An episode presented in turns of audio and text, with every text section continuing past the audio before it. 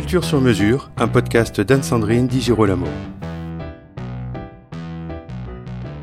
La Masbourg, c'est le titre du nouveau disque du pianiste Gaspard Dehaene. Cet enregistrement propose trois cycles de mazurka, ainsi que des pièces au cœur desquelles il y a une mazurka, et puis évidemment quelques autres surprises.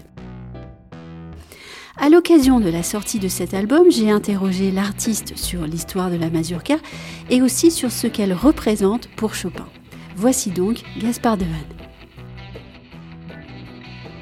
Bonjour Gaspard Dehaene, quelle est l'histoire de la mazurka? Alors la mazurka est une danse qui vient de la, région de Mazurie, d'où son mm. nom, donc qui est une région de, la Pologne. Le peuple des Mazurs. Voilà, exactement. Et euh, le jeune Chopin sillonnait cette région quand il partait en vacances scolaires avec son père le plus souvent. Et là-bas, il y avait des fêtes villageoises avec, où l'on célébrait la fin des moissons. Et il y avait ces danses extrêmement joyeuses avec des cris des danseurs, euh, des, claquements de talons au sol. Et le, jeune Chopin, paraît-il, euh, attendait sagement, écoutait les, mélodies et il les fredonnait ensuite, puis il les écrivait, puis il se laissait infuser par elle.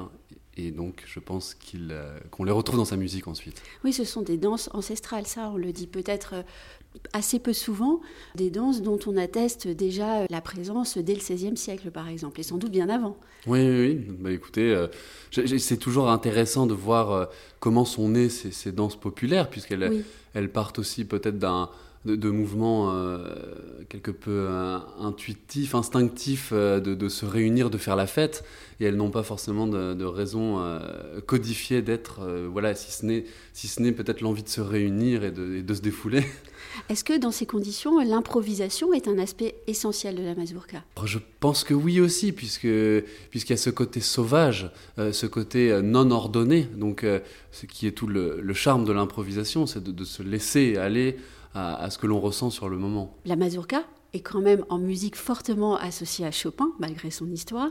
Qu'est-ce qui caractérise euh, l'écriture de la mazurka par Chopin? C'est très ambigu parce que Chopin disait que les mazurkas qu'il avait écrites n'étaient pas faites pour être dansées. Et aussi, on sait qu'il il est extrêmement rare de retrouver dans les mazurkas de Chopin des thèmes euh, vraiment directement pris du folklore polonais.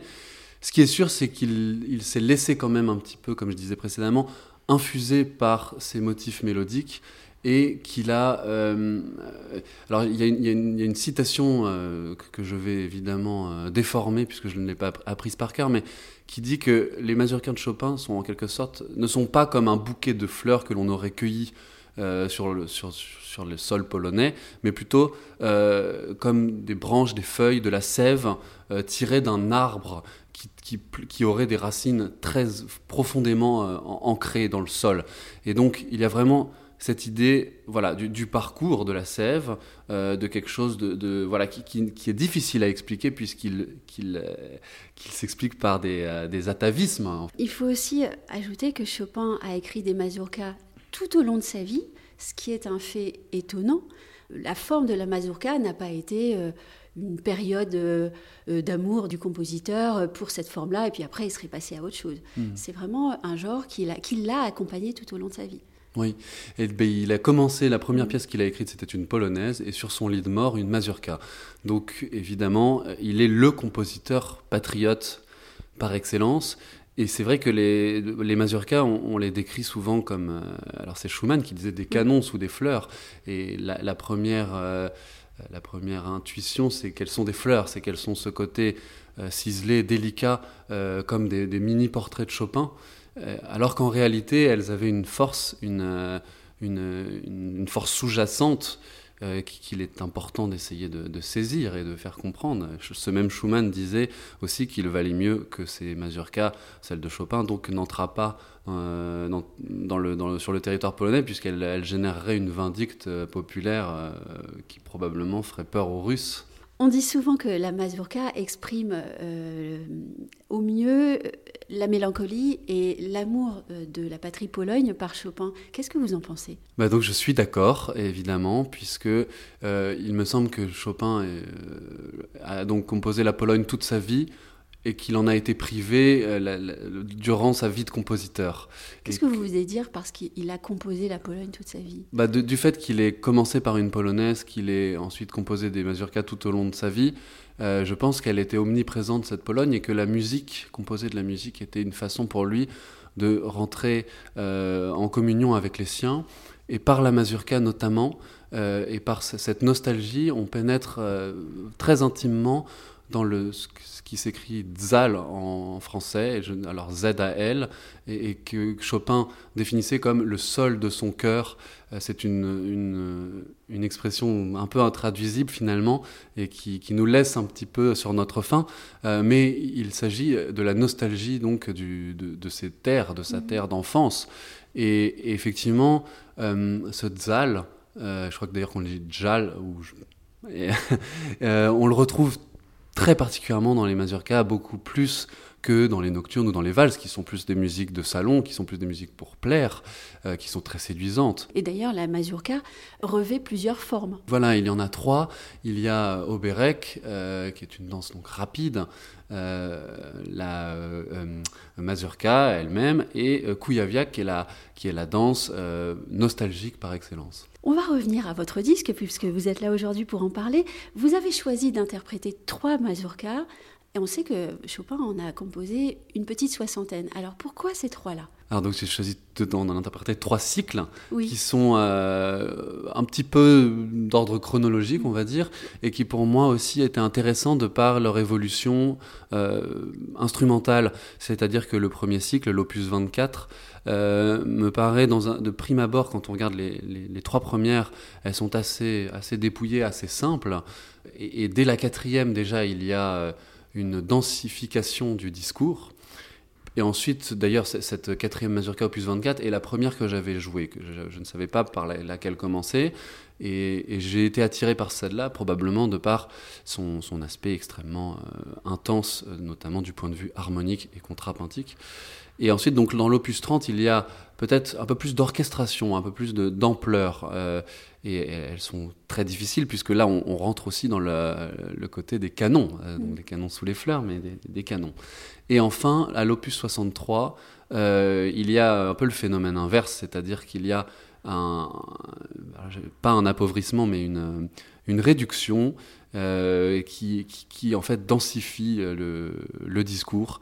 Chopin est à, est à, pleine maturité à ce moment-là, il est à Nohant, et c'est à Nohant d'ailleurs qu'il composait le mieux. Oui.